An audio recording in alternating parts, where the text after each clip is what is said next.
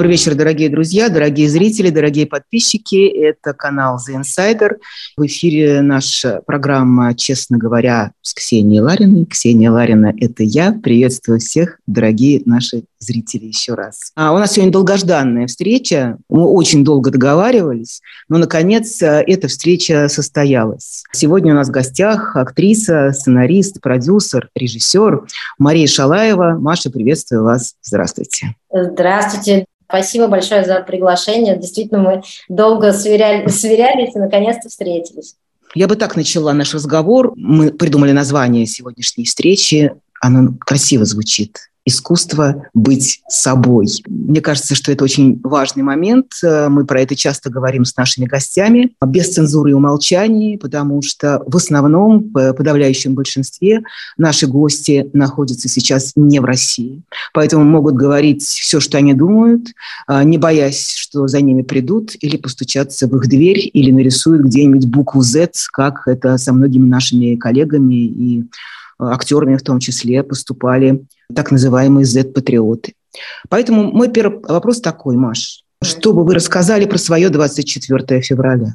Я очень хорошо помню, потому что я еще проснулась ночью, у меня старший сын подросток, и человек, вот они почему-то подростки, они то ли почувствовали, они все, вот все потом, с кем мы разговаривали, они все не спали. У него был кошмар. Он просто, я, проходя ну, мимо в уборную, просто у человека, человек кричал. Я говорю, что случилось? Он говорит, война, война. Я говорю, так, какая война, спать там в 4 утра, и дальше он меня расталкивает и, ну, в общем, говорит, э, и говорит, что война, хотя это никто не сказал, что это война, но мы все сразу, я просто потом возвращалась к этому моменту, что мы все поняли, что это война, то есть еще не было произнесено, что можно это говорить слово или нельзя это слово. То есть э, случилась и беда. И помню, как объявилась как бы своей 12-11-летней на тот момент дочери. То есть я зашла, зарыдала и сказала, там, Дусенька, началась война. То есть это было действительно ощущение. Я поняла, что надо всегда верить себе и в дальнейшем сейчас во всем, что происходит, и дальше, что стало происходить после даже, как, как мы уехали, что я поняла, что мы почувствовали все правильно. То есть это был какой-то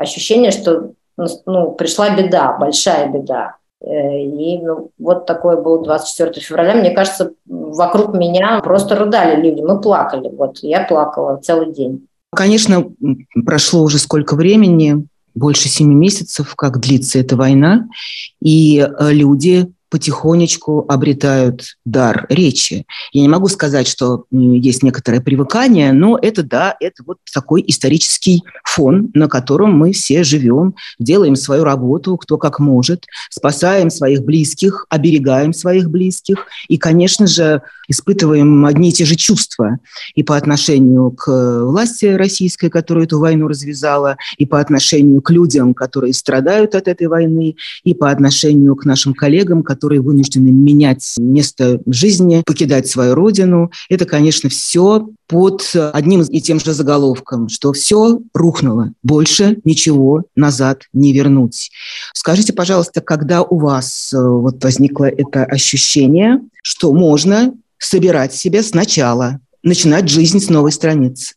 Видите, у меня такие обстоятельства были. Достаточно быстро пришлось принимать решение, потому что 27-го мы были задержаны, я с своим сыном, и проведя ночь в ВВД и в уголовном розыске. Да-да-да, про это расскажите. Это, да, я, я слышала эту вашу историю у Зои Световой в подкасте, но про это не все знают, как это произошло. 27 число просто так совпало, что это было, и естественно, что мы как могли, даже можно сказать, шатались по Пушкинской площади первые дни, и просто люди смотрели, искали друг, друг друга, даже не то, что все кричали, а просто все пытались найти друг друга, и все понимали, почему мы там находимся. А 27 число, это еще была такая двойная дата, потому что это был э, день, когда убили Валентина Литова. Все ходили туда-сюда, это было там в районе Кропоткинской, на Смоленку ходили и так далее.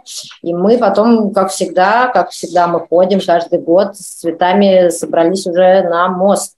Вроде бы как-то предусмотрев все, шли вдвоем аккуратно, решили идти через Кремлевскую набережную и просто эти, не знаю, как назвать, головорезы, бандиты в шлемах и так далее кинулись на нас с ребенком. Я, ну, то есть со стороны это выглядело, ты идешь с ребенком с цветами, и на тебя бегут э, вооруженные огромные люди. То есть все мы оказались там в автозаке, и очень много людей с цветами, и мы потом символически, а, так как было у всех нечетное количество, мы эти цветы бросили им в автозак как, как бы символ так, того, что мы их похоронили там же. Вот. И потом я долго вспоминала, в УВД сидела и думаю, я, мне было лет, наверное, 15, у нас был урок истории, а учебников, ну, то есть это была такая новая Россия и так далее. И у нас особенно учебников, то есть непонятно, что нам было рассказывать собственно говоря, и они в этот момент писались учебники, поэтому у меня была прекрасная учить э, педагог по истории, и она говорила, ребята, будем обсуждать, значит, новости. А новости как-то дети не смотрели, а у меня был дедушка, который смотрел новости, и он меня научил это, мы с ним все съезды смотрели, в общем, все мы я помню, как даже в 4 года, когда микрофон выключили Сахарова. То, что То есть это так... перестроечное время, да? Ну да, я это помню, потому что он так возмущался и кипятился, что я даже помнила, что это не с этим связано, а потом он мне рассказал. Ну, в общем, да, и я, а я все время опаздывала в школу, а первый урок был истории, но она из-за того, что я смотрела новости, она всегда мне делала все-таки какие-то поблажки, и дальше вот был вопрос, как дети, кто вы думаете станет следующим президентом? Ну, тишина в классе. я в этом смысле была подкована. Я говорю, будет, ну, я говорю, я считаю, что Борис Немцов. И получила пятерку. И буквально, видите, лет через 20 оказалась в Автозаке за, практически за тот же эпизод. Вот так вот время. Закольцевалась, да. Закольцевалась, да, я сидела вот об этом думала. Было уже как-то страшно, если честно, я уже напугалась, потому что когда приходит к тебе полиция, как будто они мои родственники, заглядывая в комнаты, в холодильник. А когда говорят, они пришли? После того, как вас выпустили ну, уже? Обычно, когда с несовершеннолетним связано, они сразу приходят, это какие-то тетки из префектуры, которые, да, еще спрашивают, склоняется ли имя моего сына. То есть там уровень развития потрясающий просто. И когда они начинают тебя пытаться затащить в прокуратуру, а ты знаешь, что а повесточка где, а повестки нет, а вам сказали. Я говорю, а знаете, мало ли кто что скажет. Они приводят 15 человек там в погонах, там полиция, полиция, прокуратура, как будто мы какие-то вообще, не знаю, бандиты. Как-то благодаря тому, что я сняла задержание, оно не соответствовало, естественно, протоколу. То есть мы как-то, то есть я была, у меня, у меня, была, у меня была такая развилка, я думала, что если они потому что они придумали эту статью в прошлом году за привлечение несовершеннолетних, и у меня mm-hmm. уже одна была, которая закончилась вот буквально в январе за, за прошлые, да, за навальновские митинги. И я думала, что если они обвинят моего сына, то я пойду до конца, потому что мы пробовали с адвокатом видео достать, э, там, где нас задерживали, оказалось, что там серые зоны, мы обсмотрели с ним все, и оказывается, что они так неслись именно по этой причине, чтобы задержать нас там, где нет mm-hmm. камеры них есть нагрудные камеры. И вот мы все это три, три ночи готовили эту защиту, они отказывались э, смотреть. Мы притащили им телек, они сказали, что у них нет аппаратуры, мы заказали телек, при, притащили и заставили... Чтобы они посмотрели видео, да? Посмотреть да, в качестве... Мне кажется, это, по-моему, единственный случай, наверное, на всю Россию, как бы приняли, потому что уже, когда мой суд был, уже нас не было. Когда мой суд был, естественно, они никаких уже таких доказательств не, не принимали. И у меня была развилка либо идти до конца, либо когда я вышла, и, честно говоря, это такое такие странные ощущения, когда ты понимаешь, что им можно все. Вот с тобой сделают все, что захотят. То есть такая, такая степень беззакония, вот эти люди, они сто лет мне в голове не представляли, но у тебя вот это ощущение, этот страх, он накапливается, накапливается, накапливается. Конечно, я просто, да, позвонила сыну, сказала, собирай вещи. Стали искать билеты, вылетели в Стамбул, потому что никуда невозможно было улететь. И как-то вот, в общем, через Стамбул потом мы уехали в Тбилиси, который нас просто как-то вылечил и, наверное, я помню этот эпизод, когда мы, мы приехали, буквально через три недели это была Буча, мы пошли к украинскому посольству, и вдруг вышел полицейский, и я поняла, что я боюсь, потому что я дернулась. Потом он смотрел, он просто зашел, потому что он зашел прям, прямо в толпу шел. Оказалось, что он шел к какому-то приятелю прикурить. И они, значит, дальше весело, значит, трепались там. Ну, не весело, повод был не веселый, но в смысле абсолютно так вот по-человечески и я подумала, да, вот так вот вообще. То есть мы шли к этому посольству, и я очень долго испытывала, и поэтому мы ходили и выходили это и на Руставели, то есть просто посмотреть, как это можно так. И когда мы грузинам рассказывали, они говорят, подожди, ты, ты сказал, что такое автозак? У нас нет автозак, что это? Покажи. Я им показывала. И говорю, «Ну, нет автозаков. Нет, я вот есть места, где нету автозаков. А как ну, дети? Дети это все пережили? Возраст 16-17, потому что все-таки много друзей и много этого возраста, они, э, это просто вынесло их. Это вот тот возраст, как, причем это все дети, которые что-то начинали делать. Это не дети, которые там что-то не определились, ищут себя. То есть это дети, которые там и Саня Лавут, который в мемориале работал и правозащитной деятельностью занимался и собирался связывать с этим жизнь. И мой сын, который учился и начинал снимать кино. Ну, то есть это все дети, которые что-то уже начали делать. Для них это был шок. То есть они были в таком сначала гневе, а потом вот долго-долго они вот и сейчас все еле приходят в себя, потому что это среда, это их дом, это их друзья, это то, что самое важное в этом возрасте. То есть их просто настолько это шокировало, действительно. Для нас это удар, то есть, ну, действительно удар большой, а для них это просто вот для такого возраста 16-17. Моя дочь, ей 11, она вот такой не, не нервный ребенок совсем, очень спокойный, но она всю неделю, пока вот мы не уехали, она ходила и рыдала, и говорила, зачем он так сделал. И когда мы улетели, мы приземлились в Стамбуле, она говорит, я больше никогда не хочу туда поехать. Но потом как-то быстренько, ну как-то быстрее она все принимает и заводит друзей, быстрее внедряется человек. Эти все-таки mm-hmm. 15-17, они умные, они анализируют, и для них это совершенно шокирующий опыт. Я думаю, что потом, когда это поколение вырастет, мы какие-то от них э, получим, наверное, вот результаты такие художественные, вот это осмысление даже больше, наверное, чем от нас. Маш, наверняка у вас там есть и друзья остались близкие, я имею в виду в Москве, и люди, с которыми вас э, связывает не только работа, но и какие-то отношения человеческие. Что они говорят сегодня про сегодняшнюю Москву? Все сложнее становится говорить с Москвой, не потому что там кто-то думает по-другому, а просто даже я не знаю иногда, что сказать, как вообще утешить людей, потому что они действительно, ну это у меня такой круг, у меня так получилось, что в моем кругу не было каких-то горячих споров или альтернативных точек зрения. Но с ними все тяжелее говорить, потому что, по-моему, они уже и им самим тяжело говорить, потому что немножко есть страх что-то сказать не то. Да, состояние людей э, я расцениваю как ужасное, хотя я думаю, что мы примерно, честно говоря, с близкими людьми находимся в одинаковом состоянии. Со всеми, с кем говорим, что говорим, что вот 21 это было еще хуже, чем 24 -е. То есть 21, 21 сентября. Да, она долбанула так, и мы, естественно, те, которые, как бы, миграция, миграция, которая была мартовская, мы, естественно, сидели просто две недели первые на телефонах. Я не знаю, что сказать тем, которые остались, потому что столько обстоятельств, таких как больные родители престарелые, да отсутствие совершенно денег. Даже если человек не знает, э, что он будет делать там, это тоже, тоже какая-то причина. Это очень разные у всех обстоятельства. Да, я расцениваю, что это как такое заложничество. Понимать все и быть там еще сложнее, чем, как, как говорится, быть здесь, понимать все, переживать так, и так далее. Я думаю, что это самая большая, наверное, травмированная часть сейчас населения нашего. Я открываю пост э, Арины Маракулиной, совершенно замечательная актриса, наверняка вы ее знаете, которая находится в Москве. Актриса прекрасная, это я скажу нашим зрителям. Работала много с Михаилом Угаровым, работала в театре ДОК, в многих других проектах. Прекрасная актриса. Читаю всякие анонсы, вижу посты артистов о премьерах, и я просто не могу подключиться к этому. Я не понимаю, в чем смысл, в чем радость. Эти бесконечные сериалы и фильмы, о чем они, зачем, для чего эти рекламы. Я вот уже два раза посмотрела новый, очень хороший наш фильм «Произведение искусства», который снимался до всего, а вышел сейчас. Я не могу даже про него написать и поделиться, хоть немного в нем сама участвовала. Есть чувство неловкости. А учитывая, что и продюсер уехал, и режиссер уехал, в кинотеатрах нечего показывать. Одно сердце Пармы.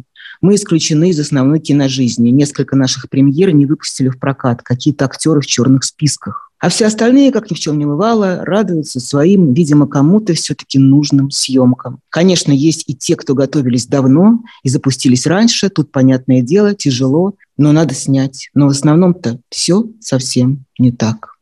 Да, все понятно. Меня тоже крыло страшно, когда я видела московский кинофестиваль. Вот это открытие, красную дорожку. Я чувствую себя тяжелее, когда я начинаю осуждать. Черт его знает, может, у людей вот разная психика, потому что я точно знаю, вот я с своими коллегами переписывалась из сериала, из которого меня выписали, исключили, и они остались без меня на сезон. Вот они все формулируют, все как бы так вот между строк, но ты все понимаешь, понимаешь их состояние, как бы и так далее. Но эта работа сейчас их спасла. Они пишут, что иначе просто невыносимо. Конечно, было бы неплохо, если бы мы все собрались всем сообществом культурным, артисты, режиссеры и так далее, и с самого начала просто устроили бойкот. Мы больше не снимаем, мы больше не играем, мы не выходим на сцену, мы вас не радуем. Но это вот какой-то в моей голове идеальный сценарий. Mm-hmm. Я так Маша, я бы на это пошла. Но это я Маша. А есть еще Петя, Катя, Саша, там Володя и, и так далее. И хорошо, что мы все разные. Если я либерал такой, демократ, то я должна говорить, да, классно, что вот мы все так э, по-разному думаем. Хотя тут действительно ситуация абсолютно однозначная, но мне неохота никого осуждать или судить. А может, кто-то пошел там просто посмотреть вообще, чтобы потом сыграть. Я отвечаю за себя, за своих детей. Это очень важно. Это такая как бы есть свобода и самостоятельность. То есть я делаю и оставляю всем остальным тот выбор, который они делают. Ну вот про черные списки актеров э, и режиссеров, э, и сценаристов, э, это уже давно известно, и эти черные списки появились еще задолго до войны, во время вот различных акций протеста или поддержки. Так называемые списки неблагонадежных, куда попадали, да, многие, ну, многие. Знаете, никто не, вот все время хотели посмотреть, и никак нам не дадут посмотреть на эти списки. Я вот сто раз спрашивала, и агент моя спрашивал, ну, покажись, ну дайте дайте посмотреть, ну охота просто взглянуть. Но нету, никто не видел этих списков, вот в чем дело. В этом заключается вот этот абсолютный бред, что это как бы есть, но как бы этого нет. Война есть, но как бы СВО. Как бы мобилизация, но, но как бы и не мобилизация. Как военное все... положение есть, а военное Да, военное нет. положение есть, и как бы нет, живем как бы в обычном режиме. Ну, Военная вот цензура есть, а войны нет. Да, да, да, да. все именно так. Да, нет, нет, нет войны, да, не а миру мир. Решил перечитать Орла в Стамбуле, когда я была, открыла, прочитала первую главу и зарыдала, и закрыла. Не, не открыла, думаю, Маш, смотри в окно, все, все понятно. Вы советскую, советского опыта не прошли, естественно, как молодой человек, а я все-таки еще помню и черные списки, и запрет на публикации, и запрещенную литературу, и также вымарывали имена из афиш. Вот сегодня целый день мы обсуждаем, как снимают э, с афиш театральных пока еще не спектакли, хотя некоторые уже и спектакли отменяют, как спектакль Саши Молочникова сняли с репертуара в Большом и в театре на Малой Бронной. А сейчас снимают называют имена режиссеров, сценаристов, драматургов. Э, вроде как бы их нет. Никто не поставил, никто не да, написал. Меня вот, меня вот вырезали в одном сериале, и, и ребята, коллеги... А как это произошло? Как бы делают такой кроп, да, то есть на моего партнера настолько укрупняется, что портится изображение, либо просто вставляет какой-то другой кадр, где просто человек стоит, молчит, а, а идет мой текст за кадром. Испортить художественное произведение как бы ради того, чтобы только моего лица, не дай бог, если потому что они на меня посмотрят, то, наверное, у них, я не знаю, чесотка начнется или что. Просто это все давно на самом деле происходило, это же не да. началось 24 февраля, и это все началось гораздо заранее, вот эти я не знаю, как обозвать эти разговоры перед тем, как, ты, как тебя нанимают на работу, тебе присылают какого-нибудь исполнительного продюсера, который говорит, Маш, ну, ты же понимаешь. То есть были предупреждения, вот так, да, серьезно? год, год со мной, после, перед каждым проектом ну, кроме каких-то людей, которые срали на это, и это можно делать. Mm-hmm. Да, я, я проходила вот эти вот разговоры, и очень горжусь, что в январе у меня был последний такой разговор. Я сказала, ребята, не будет ли нам потом всем стыдно за это, извините, блядство? Mm-hmm. Вот, потому что по-другому, э, прошу прощения, если грубо звучит, но по-другому сложно назвать. А что ответила? Лицо, ну, которое с вами беседовало? Я все время пытаюсь, я говорю, ребят, ну, говорю, ну, а можно познакомиться? Я говорю, откуда вы все это берете? Они мне какие-то скриншоты показывают. Значит, значит кто-то делает скриншоты с моих сторис. Я поняла, что, значит, посты делать нельзя. Думаю, ну, у меня есть сторис. День висит и пропадает. Но я как бы сказала, что я думаю. Вот. Мне, значит, скриншоты показывают. Я говорю, хорошо, скриншот. А кто вам, вот, кто вам сказал? Ну, нам там сверху. Я говорю, а можно имя, фамилия человека? Ну, я сама могу поговорить. Я взрослая Маша, которая скажет, ребят, что такое? Это моя, вот, значит, страница. Не нравится, от, отписывайтесь. То есть никого там не неволят, ничего там такого, ну, как бы нет, не нравится, не смотрите. Это мой бизнес-аккаунт. Я что хочу, там то, как говорится, и, и. На том самом месте, когда ты хочешь сходить к этим людям, черная дыра такая, черный список и черная дыра, откуда это, откуда-то сверху. Ну вот видите, наверное, наверное, с самого начала не надо было на, никому в этом участвовать. Но опять же, вот мы упираемся, там кто-то испугался за маму, за больного ребенка, за папу, за, за должность. Надо быть тотальным, как бы, свободным человеком, чтобы эти вещи вот так вот прихватывать. Я считаю, что не культура не справилась, индустрия не справилась российская. Индустрия, индустрия кино, телевидения, театральная индустрия не справилась. Культура тут совершенно ни при чем. Нельзя эти вещи смешивать совершенно. То есть э, вы имеете в виду цеховое сообщество, да, профессиональное? Да, у нас же получалось ну, или мне казалось, что мы отбивали тогда и Голунова, между прочим, артисты орали больше всех, и, mm-hmm. и это получалось, это все-таки это важно. Но там, да, это, это просто действительно, моя подруга одна правильно сказала, что вы, ну, потому что сейчас не тот момент, чтобы жаловаться, а меня прижимали, а со мной там беседуют, ну, просто когда там ручки-ножки отрывают, дети в крови, как бы сложно об этом говорить, но раз уж есть такой момент, да, это давно началось, вот эти вот разговоры, просто я сначала говорила, да ладно, ладно, ребята, это, мне дедушка рассказывал, это про какие-то кудрявые времена, это что-то страшилки из детства, когда ты думаешь, ну ничего себе, дед, да ладно, прям вот нельзя вот сказал, и прям тебя прям слушают. Господи, вообще, ну народ, какая, я говорю, чего терпели? Ну, все, все те же самые вопросы я ему задавала, а он говорил, ну, а ты как думала? Вызывают тебя, и беседка. Я даже помню тоже, и все-таки другое поколение, и мои родители – это поколение шестидесятников. Я помню тоже в своем каком-то подростковом возрасте, я все время спрашивала у них, а как же вы позволили, чтобы все обратно вернулось? Как же вы позволили, что опять э, запрещенные авторы, запрещенные люди, запрещенные спектакли, запрещенное кино, и обратно все вернулось, и опять вы стали бояться. Казалось бы, такие вегетарианские времена вроде как наступили после оттепели той самой, брежневские, но все равно мы на эти грабли наступает каждое поколение. И вот сейчас ваше поколение, поколение ваших детей, это узнали, близость э, этого времени. Да, там вот есть да, разница между поколением да, родителей. Я все время тоже, да, я замечаю ну, среди поколений моей, да, мамы, там, люди, которые вот выросли еще, да, в советские времена, они очень быстро построить, они такие, ну, мы знаем, как это. И я помню, что даже в прошлом году, когда у нас были задержания, вот мама такая, ты должна замолчать. То есть у нее была такая истерика, что задержали ее внук на митинге. А мне казалось, а что такого-то? Во-первых, хожу вместе с ним, чтобы он научился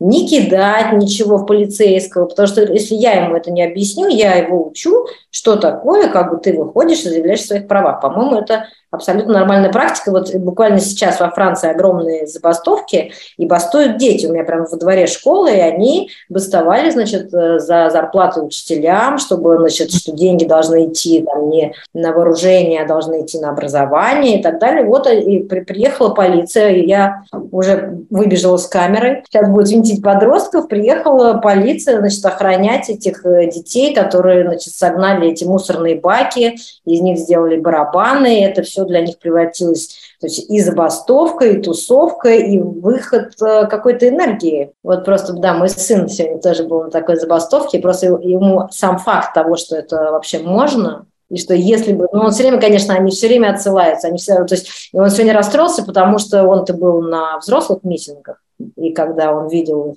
когда тебя гоняют по городу вот эти головорезы, космонавты, вот, а тут как бы все так вегетариански. Как бы пришли, он говорит, да, я ушел, потому что там уже у них и дискотека, так они не добьются ничего.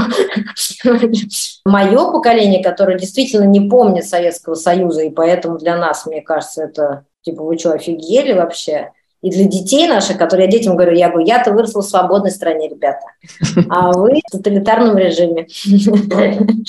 Маша, ваше мнение, почему так много российских актеров поддержали эту войну? Не противоречит ли это духу профессии? Я все-таки считаю, что не так много. Скорее, большинство, как говорится, воздержалось. Это для меня предмет моей боли и диалогов. Я ни с кем не спорю, но у меня есть э, с некоторыми коллегами вот эти диалоги про то, что это было заранее, когда они говорили, Маня, куда ты что ты, что ты ходишь, что ты все ходишь, куда ты все ходишь, что ты решаешь? Я говорю, а вот потому что я считаю, что я решаю. Вот у меня есть ощущение, что я решаю, да, я, сейчас я проиграла. Ну окей, так тоже, ну ничего, ты решаешь, но ты можешь проиграть, ничего страшного в этом нет. То есть я считаю, что вот вопрос в том, что большинство вообще сделало вид, что это да у нас тут ничего, да, это летом разговоры были. Они, конечно, закончились после 21 числа. И даже мне, скорее всего, горько очень вот этих людей наблюдать, которые говорят, да ладно, что ты возвращайся, у нас тут нормально все и так далее. Что у нас все в Москве как бы отлично. Mm-hmm. Я не знаю, я думаю, что те люди, которые поддержали это идейные, как на ваш взгляд? Ну, конечно же, там, вот, допустим, да, для многих стало шоком часть художественном обслуживании этой войны таких людей, как, допустим, Владимир Машков, который один из первых и, по-моему, пока единственный в Москве, кто вот эту букву Z э, повесил на фасад э, своего здания.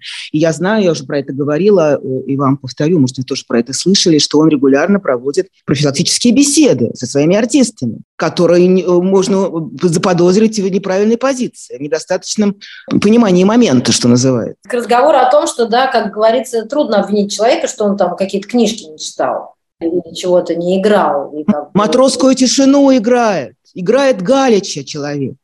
Вот это тоже у меня, вот честно говоря, у меня нет ответа на этот вопрос. Я думаю, что это вот так я до конца не верю в до конца искренность. Я так разбираю, думаю, что когда человек какие-то делает вот такие выборы, что до этого было каких-то несколько компромиссов, казалось бы, которые могут откатиться. Угу. Когда ты вступаешь на какую-то такую дорогу, и вот этот вот шаг за шагом, он потом приводит к этому. Наверное, вот так, если понятно, о чем я говорю. Угу. Вот один какой-то такой компромиссик, а потом еще один компромиссик, а потом начинается жесть. Как себя оправдать? Должен тогда думать, ну все тогда, все пропало, верим в это. Это, кстати, э, с одной стороны и противоречит профессии, а с другой стороны актер человек, который присваивает себе все абсолютно. И героя, и предателя, и диктатора, кого угодно. Это какое-то такое вот э, замутнение мозга и присвоение себе какой-то какой роли. Что-то там комплексами связано, наверное. То есть это, это работает тоже, э, роли, которые человек играет, они каким-то образом э, оказывают влияние на личность э, исполнителя? Или это никак не связано?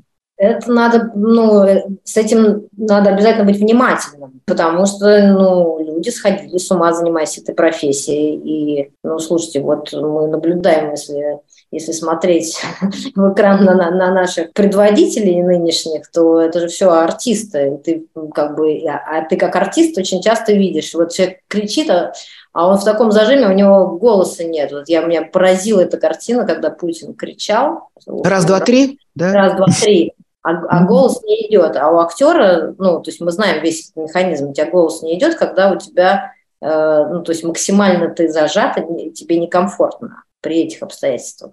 Мы поэтому такие вещи знаем. Но э, нет, эта профессия такая, да, она как бы о двух, о двух концах, но кому-то удается, кому-то нет. Мужчинам, наверное, сложнее в этой профессии, да, потому что можно действительно подумать, что ты царь.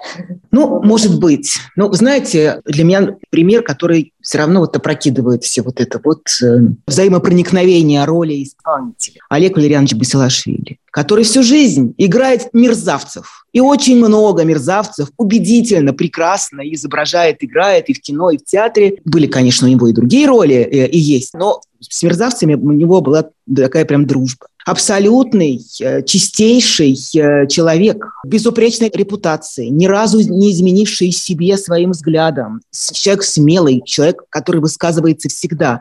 А есть э, условный простите за этот пример, но это просто боль моя, поскольку это мой однокурсник, есть Дмитрий Певцов, который сыграл массу прекрасных образов. Я все время вспоминаю роль, которую я, на меня такое сильнейшее произвела впечатление в фильме круге первом Панфилова, где он играл Иннокентия. Володин. Да. Блестящая работа. И казалось бы, как ты, человек, который сыграл такую роль, который, по сути, предотвратил ядерную войну, и который э, ответственность за мир поставил выше, чем э, любовь к родине, чем этот пошлый э, патриотизм. Когда он там позвонил в американское посольство и сказал, что русские украли технологии атомной бомбы. После этого он идет, его герой идет в подвалы Лубянки, и, собственно говоря, там и, погиб, там и погибает. И после этого этот человек сегодня а один из главных. Да? А потом да. кат и сцена, когда там обуглившаяся головешка и песня. Да, это, да, да. это чудовищно. Ну, тогда, слушайте, ну я вот я думаю, вот может быть врач, да, блестящим, блестящим врачом,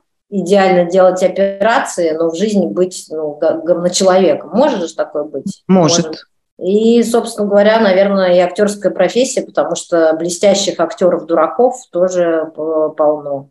Ой, да, это точно. Это точно. То есть, мне кажется, наверное, тогда мы с вами докопались, что да, все зависит от как бы набора какого-то личностного личных качеств, воспитания, среды, учителей и прочее, прочее, прочее. Да, и даже, к сожалению, не зависит от прочитанных книжек. Вот это вот мы с моей, да, там, коллегой, не могу назвать, потому что она уехала сейчас в Россию. Вот, мы с ней ведем эти разговоры, она, вот, я говорю, нет, не в книжках дело, вообще не в книжках. Вот мы, да, мы это все вот пытаемся препарировать этот вопрос. К сожалению, к сожалению, это факт. Ну, как бы у нас одна и та же информация, да, все, все же видели как бы детей, бучу и так далее. Вот эта степень подключения, да, или отключения, что нас это как бы не касается, mm-hmm. а у нас тут все нормально, и пока 20, когда на, на тебя не упала бомба, потому что я видела, ну, и знаю людей, у которых все еще 24 февраля еще ничего не изменилось, а изменилось 21-го. И это... Угу.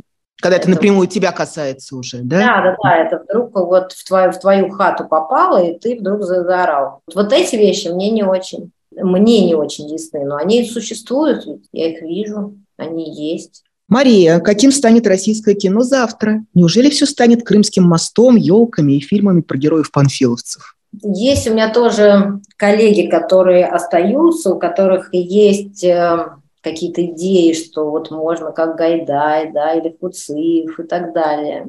Но я боюсь, что ситуация другая, что они неправильно оценивают эту ситуацию, потому что это, ну, не то, это не то, что только внутренний террор, внутренний террор есть, но это то преступление, которое мы совершили, мы агрессоры. Я, честно говоря, я вообще Сейчас слабо себе представляю, что могу, ну, то есть играть я вообще не могу. То есть после 24 февраля, ну, как бы организм, то есть что-то может сыграть, когда ты, ну, в реальности переживаешь э, гораздо больше каких-то эмоций.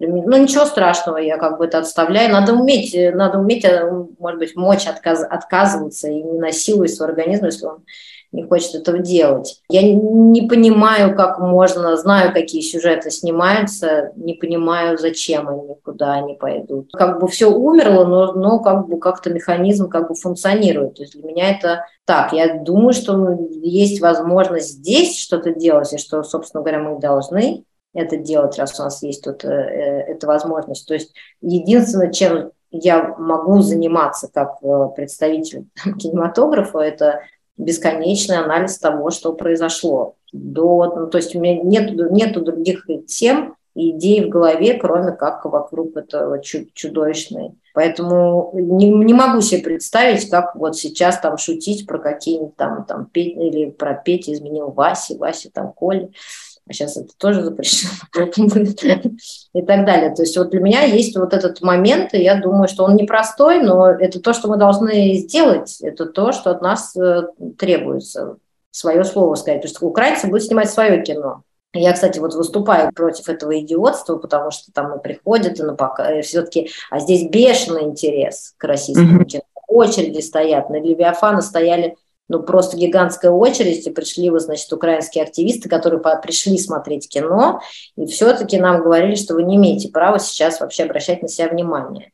А я все-таки, ну, это не мне был задан вопрос, это был Звягинцев, а очень хотела сказать, что, ребят, вы снимете свое кино про, про Великую Отечественную войну, а нам, а мы там, значит, мы диссиденты, еще агрессоры, ну, то есть тут вообще не, ты не, не понимаешь, а у нас свой анализ, только на этом мы друг другу предъявив это в художественном виде, мы сможем, наверное, из этого как-то выйти. Я в этом вижу большой смысл. Я, наверное, очень наивна в этом, но я считаю, что только, только это меня волнует, и что все остальное это, ну, это в никуда. какие-то, может быть, вещи можно, потому что ну, насилие настолько пронизано, может быть, mm-hmm. какими-то путями можно, но не знаю, сейчас так остро, даже художественно ничего не хочется. Даже я Э, воспринимать документальное только сейчас кино. И все время смотрю, смотрю и аналитику. То есть у меня то есть я, такой острый момент, что неохота смотреть художественное кино. Вы сказали про эти дни российского кино. Я тогда напомню нашим зрителям, что речь идет о таком маленьком трехдневном фестивале, который назывался там «Русское кино сопротивление», по-моему, так.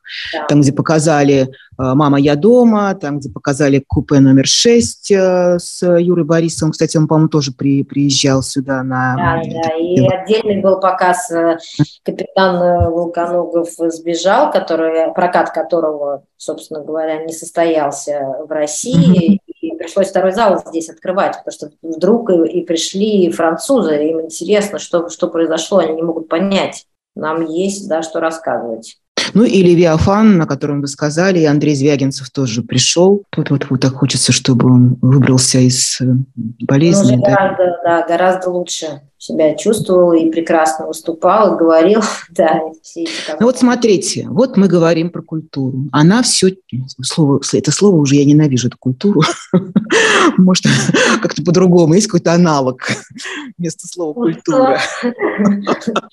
Но тем не менее, кто чувствует лучше всего катастрофу, которая наступит завтра?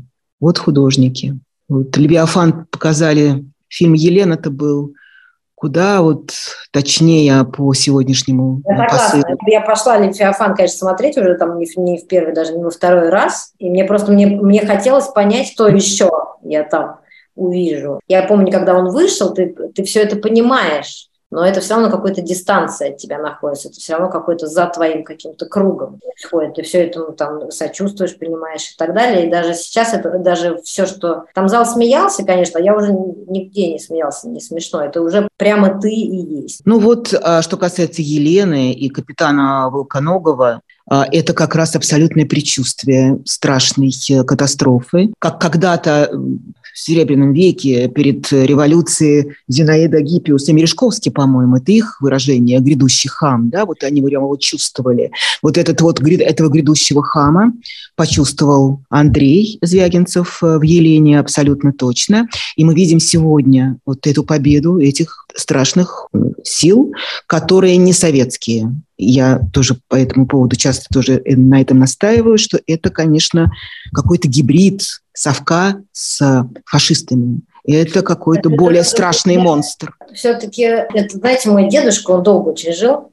И, слава богу, я вот в этом году думаю, слава богу, его нет. И, я случайно нашла видео туда за 10 дней до смерти, и он уже лежал. И он говорил, ну, если они будут вести такую политику, то будет война. Я распаковала случайно это видео 4 года назад, предполагал, то есть пред, предсказывал это. Но он мне сказал такую вещь. Он сказал, что а вот теперь это то время, это вот то, чего Ленин добивался, торжество советской власти. Вот именно вот это, вот это поколение из этих десяток, вот это и есть та концентрация. Да, а другие учителя были, они, конечно. они еще, там еще как бы тащилось. А вот это, вот, вот это вот как бы то, что выращивалось, вот оно вот там 70 лет, и вот оно как бы таким подарочком вот так вот расцвело. Как зовут дедушку-то, как звали, скажите? Владислав Александрович. Он вас э, воспитал, вот так, такую сделал, сотворил?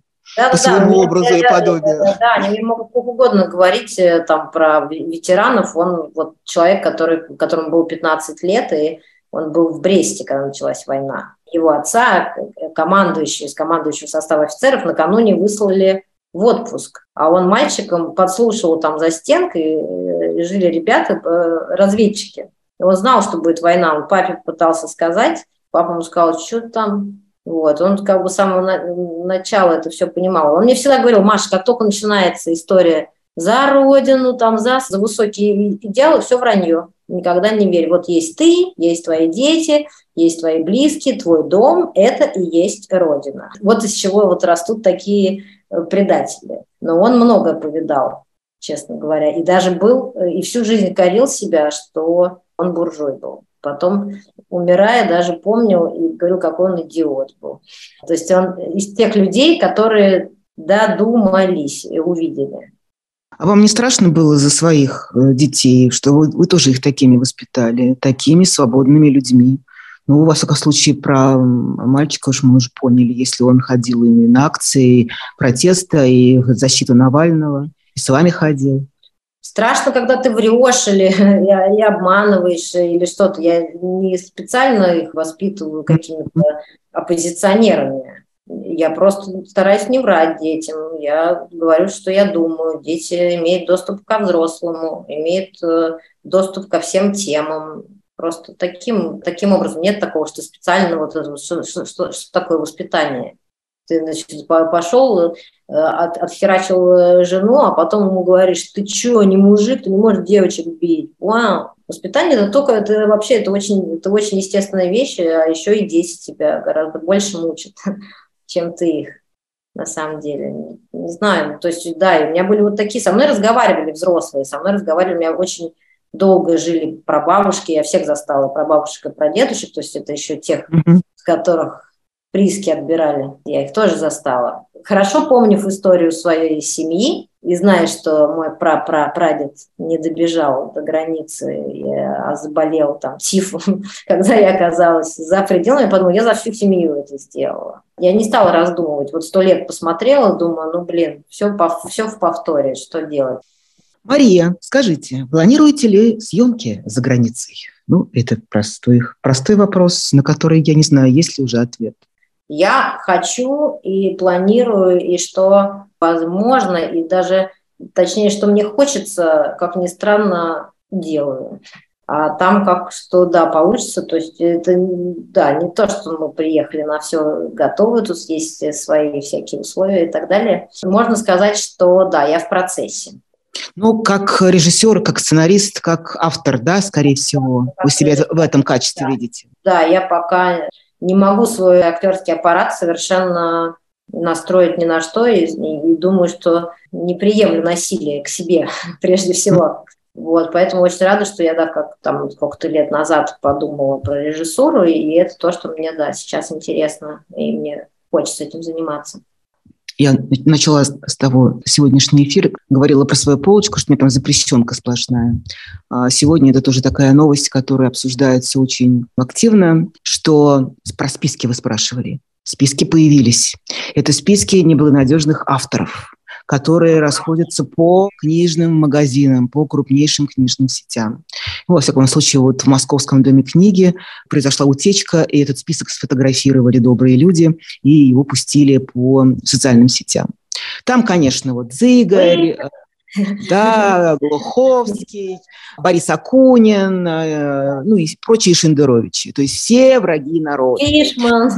Фишман, да, да. заказать, да. Что интересно, почему я сейчас про это вспомнила?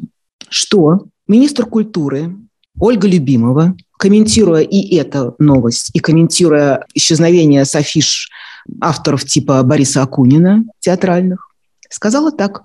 Те деятели культуры, кто в это непростое время покинул страну, отказался от России, кто публично выступил против ее богатой культуры, абсолютно логично друг за другом покидают и наши учреждения, и наши афиши. В Минкультуры России поступает большое количество обращений от граждан, которых возмущает присутствие подобных деятелей в информационных материалах государственных учреждений. Этот запрос идет прежде всего от общества, и мы не можем и не должны его игнорировать. Ну, сказать, такая глупость, враки, и кроме того, что вот это раздувание, что те, кто покинул Россию, ребятки, у меня в Конституции записано, что у нас как бы демократия, и я не крепостная актриса, я могу хоть туда, хоть сюда ехать, я, я не очень понимаю вот эти камни в спину, ну ты же уехала, я являюсь профессионалом. То есть уже после 21 числа я уже я, ну, я просто действительно отказываюсь платить налоги, потому что э, ну, да, я отказалась раньше делать, но 21 окончательно, а до этого я говорю, я профессионал, можете меня нанимать на, на работу. Меня там заманивали, ты, ты покажись. Я говорю, перед кем мне показываться? Вот эти все штуки, что ты, вы уехали тыкать в спину, мы не крепостные. Я воспринимаю, что я так выросла, я жила в, до 24-го неприятными уже в обществе, которое схлопывалось, но все-таки оно еще как бы дышало. Я выросла, почему мне должны отменить вот так, как у ребенка, как насилие, забрать игрушку, а все, ты в это не играешь, вот, значит, Макдональдс забираем, на себе вкусная точка, значит, это теперь ты тоже, теперь тебе этого нельзя. Это как, ну, какой-то учитель, который там насилует, или педагог, который насилует своих детей. Мир очень большой, мир давно большой. С, с интернетом мы все общаемся с разными совершенно коллегами из разных стран и так далее. Вообще воспринимать, вот, я не, понимаете, у меня нет уже понимания, что они вообще нужны кусок вот тут сюда поставить или сюда, за забор туда-сюда двигать, потому что из- из-за забором жизни она какая-то своя здесь, и не идеальная вообще, и можно к чему-то придираться, и она какая-то очень странная. Но это я человек, который живет на планете Земля.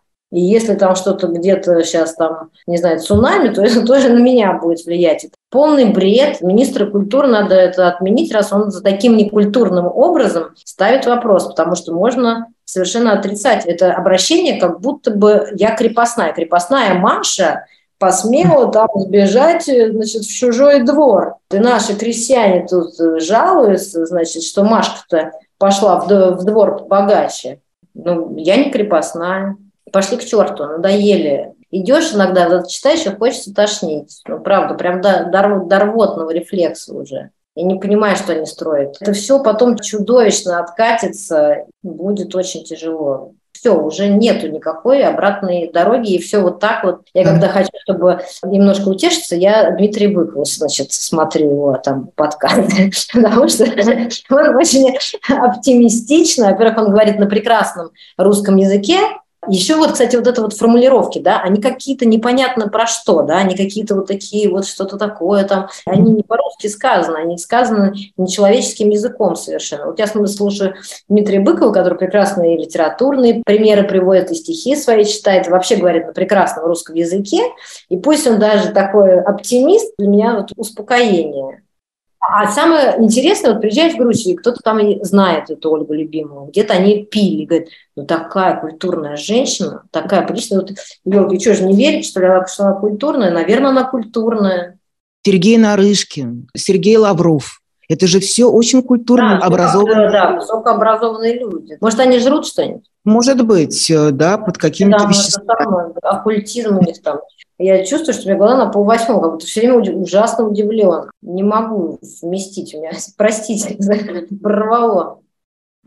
Еще несколько вопросов от наших зрителей. Мария, будете ли вы настоятельно прививать детям русскую культуру? Насколько важно это для вас передать им эту часть своего внутреннего мира? Очень долго читала своим детям книжки каждому до 11 до 12 лет. Кое-что в багаже есть как научить читать? Я не знаю, я не могла научить, э, например, сына читать. Я сама ему читала. Не, не, не читает, прочитайте сами ему. Я ему все читала, просто все читала. Или аудиокниги, что, что угодно.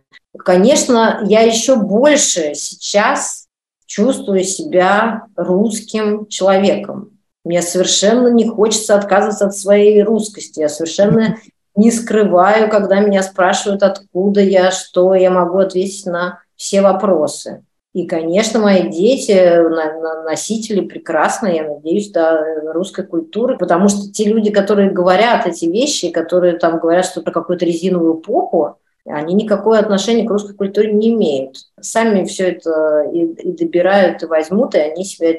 Главное себе как-то не врать. Не, неохота говорить, что а теперь я ну, в кого-то другого превратилась. Нет, я русская актриса Мария Шалаева, всегда и буду всегда ей буду, останусь. Как бы говорят, ну все, ты же все теперь там, вот это твое прошлое. Я говорю, нет, это не так. Я все, что было, взяла с собой. Я тоже часть русской культуры, которая уехала, которую я взяла с собой. Я не, не уехала пустая. Ну и не то, что я буду детям ходить по башке. Читал Евгений Онегин? Ну-ка давай там как это все учат, да, Бородино, недаром там Москва спаленная пожаром, а если не знаешь, все, там, садись, давай. Это смешно, знаете, что моя дочь, она, мы долго ждали места колледжа, и наконец дали место, нам говорят, что, ну, вы знаете, 9 украинцев в классе.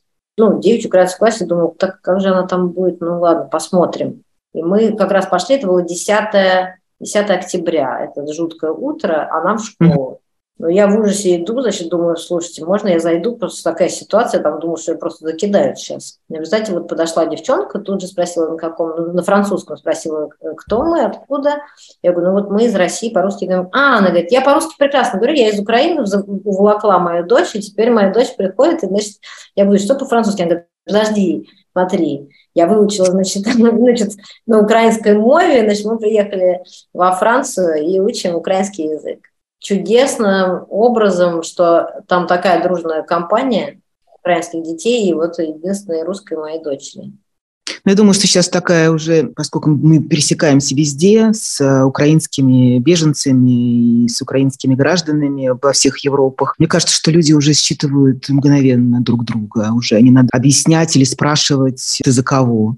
Какой-то есть еще на уровне подсознательном, эмоциональном какое-то единение.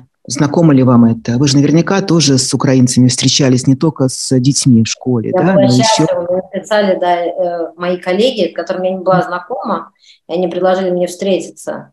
Мы пошли в музей, и, значит, надо было покупать билеты. Кто, значит, заплатит? Ну, я, конечно, глупо сказала, я же агрессор, я, я плачу. Ну, это такие шутки уже как сказать, которые появятся... Среди своих. Да, да, да. Ну вот они как бы работают. А есть э, вот ребята, которые, с которыми мы хотим сейчас сделать такие коллаборационные вещи, но у них тоже своя цензура, то есть они боятся, что узнают, что они с нами там что-то делают. Вот это тоже какая-то... Вообще со всех сторон, ну что такое культура? Это не только вот, да, прочитанные книжки, это широко смотреть, широко видеть все это играть надо в долгую. Свобода, Машенька, это, это отлично, но стоит дорого. Еще вопрос. Мария, верите вы в то, что мы сможем выкарабкаться из всего этого? Да, безусловно. Есть примеры в истории, и, безусловно, мы должны выкарабкаться. Сейчас происходит то, как я и верила в то, что когда спрашивали в самом начале, ну, неужели будет наихудший сценарий после 24 февраля, mm-hmm. я считала, что будет наихудший сценарий. Но я уверена, что на этот раз, да, мы справимся не, не очень быстро, ничего нельзя забыть. Вот я не помню, кому идея принадлежит, чтобы на Лубянке, здание Лубянки отдать под мемориал. Mm-hmm. Вот когда это будет, я, мне кажется, это блестящая идея. Вот мы должны все достать. Вот Лазница показывал фильм «Баби Яр». Это тоже да, часть как бы, украинской истории, что он говорит, что там была такая цитата, что какая бы правда ни была, все достать и все разложить, надо все увидеть. Это, наверное, большая ошибка была в 90-е, что все бросили зарабатывать деньги и пользоваться вот этим, и как бы дышать этим воздухом. К сожалению, нельзя, я не говорю, что надо репрессии устраивать, но ничего забывать нельзя. Те люди, которые выписывали нам протоколы, я хочу добиться, чтобы тот человек, который на меня наклепал все эти протоколы, чтобы он мне вернул мои 15 тысяч рублей. Но он будет знать, что так делать не надо вещи, но чтобы было разбирательство, чтобы мы все опять не, не забыли, а, да ладно, там, отбил мне почки, да ладно, хороший парень. Это, мне кажется, главная ментальная наша ошибка, что все время все как бы обнуляется, все время тебя как бы выдирают историю, все время ты такой на, на новенького. Тут у тебя вот это было, потом теперь, теперь не галстук, теперь крест. Ну что у каждого своя красная линия, скажи, да? У каждого своя красная линия. Я считаю, кстати, Александр Роднянский просто для меня какой-то пример тоже человеческого, человеческой честности. Нет, для И... меня вот это не так. Мы, мы с вами Нет? тут расходимся. Давай. Для меня Скажи. это не так. Совершенно. Простите. А, почему? Потому что ну, служил, долго служил верой и правдой? Да? Да, и, ну, и мне все время, да, хочется Александру Ефимовичу, да, припомнить какие-то вещи на кинотавре, когда с тобой проводят беседы, что там про Сенцова, Маш, не, не надо, блядь, сейчас. И так далее. И, и когда приезжали, пились, как бы это самое разливалось и так далее, все это было, и все это как бы говорилось и так далее. Я не говорю, что он там ничего не делал, он все-таки сделал фильм «Левиафан», он тоже сделал, но то, как сейчас я все понимаю. Для меня это вот пример, что вот когда человек не замечал, не хотел замечать, и говорил, да ладно, ребят, ну прям вот вас тогда прижимают, он не замечал это, и он все-таки жалко, что он это не признает, потому что он сразу как бы обнуляет. Назовите мне, пожалуйста, фильм Роднянского, украинский один известный, который он спродюсировал. Он все-таки работал в России, и я считаю, что помогает ли он своим коллегам тоже. Я думаю, что да. Да, я с ним не согласна вот по, по этому пункту, потому что я не услышала, что он сказал, ребята, я вот да, короче, до последнего в это как-то был включен и шел на эти компромиссы. И это все-таки очень важно, потому что когда он эти вещи ну, пишет, я тоже слежу и так далее, и, конечно, правильно, и все это, у него есть возможность это говорить и так далее. Но когда он немножко делает обращение, сколько вы будете терпеть, я не вправе задать вопрос своим друзьям, которые остались там, не имею права, не чувствую этого права сказать, ну и сколько ты будешь терпеть. Значит, смотри, я тебе цитирую э, Роднянского. Евгений Киселев у него брал интервью буквально вот недавно, совсем несколько днями. И этот вопрос, который мы сейчас обсуждаем, э, Роднянскому задал Евгений Киселев. А как же вы? Что же? Что же вы? Вы с себя вот снимаете вот э, ответственность за то, что произошло? И смысл вопроса был, что вы верой и правдой служили. Ну, что вы тоже, да, что вы были частью этой системы, которая, да, в которой вы существовали. Он сказал, что Ему стыдно за многие вещи, которые он делал. Он это сказал абсолютно открыто. Я даже вот записала себе. Я все понимал и знал, но каждый раз впадал в самообман. И меня это ужасно мучило. Я пытался себя к этому приладить. Конечно, э, я чувствую свою вину и понимаю, как выглядела эта попытка. Мне было очень стыдно. Я в этом каюсь, говорит Александр Роднянский. Прекрасный ответ, очень честный, здорово, принимается. Ну, тогда я не понимаю, когда, как, как можно после этого ответа задавать э, вопрос русским людям, а сколько ты еще будешь да. терпеть. Мне не сходится, простите. Очень люблю этого продюсера и обожала кинотавр, звездой которого была. Ну вот, мне, меня не сходится. Я не согласна. Но ничего страшного, мы можем же быть не согласными, правильно? Конечно, конечно. Я все равно за то, что человек должен э, иметь шанс на, на прозрение. И он авторитет э, особенно, потому что вот он очень здорово продвигал этот короткий метр, чтобы снимали короткий метр молодых режиссеров.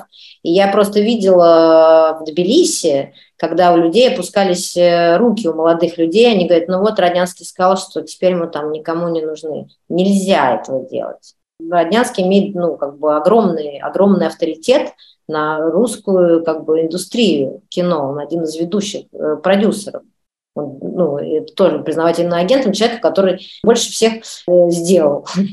Я видела такие реакции молодых людей, и мне бы не хотелось, чтобы у этих молодых э, кинематографистов складывалось ощущение, что а теперь все, вы теперь никто, и никому теперь не нужны. Нет, они должны, надо в них вкачивать, что они, у них есть возможность, они смогли уехать, то теперь они должны, наоборот, надо их накачивать тем, что у них появилась возможность все это анализировать, и что у них есть возможность что-то делать действительно важное, им не заткнули рот, у них они свободные. Вот. И вот это я бы хотела бы, чтобы Александр Ефимович сказал молодым кинематографистам. Мне можно не говорить.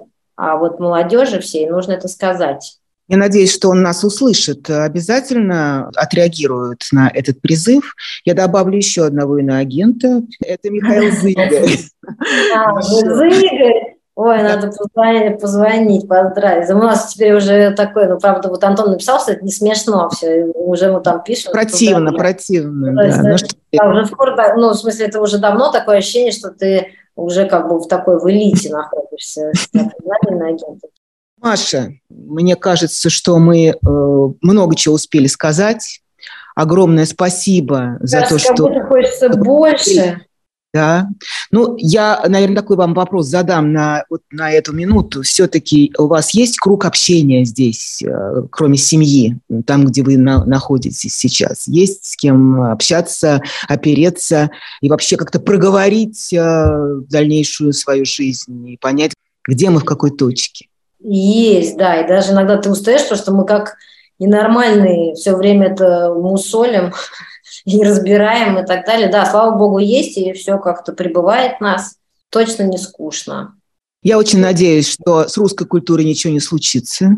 Вообще об этом даже надо просто это выкинуть, эту тему Mm-hmm. Мне кажется, самым важным, чем должна заниматься сейчас русские художники, это вот, вот этим анализом того, что почему, зачем и что происходит. Да, Конечно. это единственное мне это кажется. очень важный вопрос. Для меня, вот, не знаю, мне кажется, это самый главный вопрос. Ну, после вопроса главного, чтобы все это прекратилось, чтобы все-таки случилось, чтобы победили э, те, кто защищают свою родину, и проиграли те, кто на чужую родину нападает. Все-таки думаю, что все равно 21 век – это другие скорости. Не, не будет 70 лет э, вот этого вот колыхания в болоте. Не будет. Я думаю, что все гораздо быстрее произойдет и быстрее рухнет. Подольше, я думаю, это на 5-7. Ну, посмотрим. Я как бы по наихудшему сценарию. Но сейчас угу. Э, как только буду так думать, включу Дмитрия Быкова, и у меня там сразу сократится. Ну вот, видите, да, у каждого свой терапевт. Мария Шалаева – это Дмитрий Быков, у кого-то Алексей Арестович. Много сложноходовочка, а тут нет. Могу сказать в финале, что я получила сегодня тоже такой вот заряд какого-то оптимизма и надежды, несмотря на то, что мы говорили об очень тяжелых вещах. А, огромное спасибо Марии Шалаевой за этот разговор. А я вас благодарю, потому что нахожу, что это очень важно об этом говорить, всех спрашивать, всех разных. Хотела бы всех поддержать и сказать, что все равно в конце концов выходит солнце. Это неизбежно. Ну, спасибо за этот призыв. За, да здравствует солнце. И Мария Шалаева была нашим сегодняшним гостем. Благодарим всех наших зрителей и прощаемся. Счастливо. Счастливо всем.